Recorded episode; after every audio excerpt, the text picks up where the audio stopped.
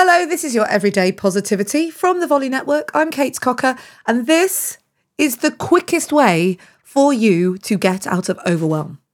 The phases of overwhelm seem to be get overwhelmed, too much on, too much to do in any one moment, emotional overwhelm, mental overwhelm, to do list overwhelm, too much to do, brain starts to shut down, panic happens. This is the point at which I tend to feel like I just need to lie on the floor. then there are a couple of things that you can do. In yesterday's episode, I said, you know, write everything down and prioritize. Really about making it simple about what to do next. There is another technique, though, that you can use to completely shortcut the overwhelm, and that is this let go. A lot of overwhelm comes from feeling like you have to be in control of all of the things.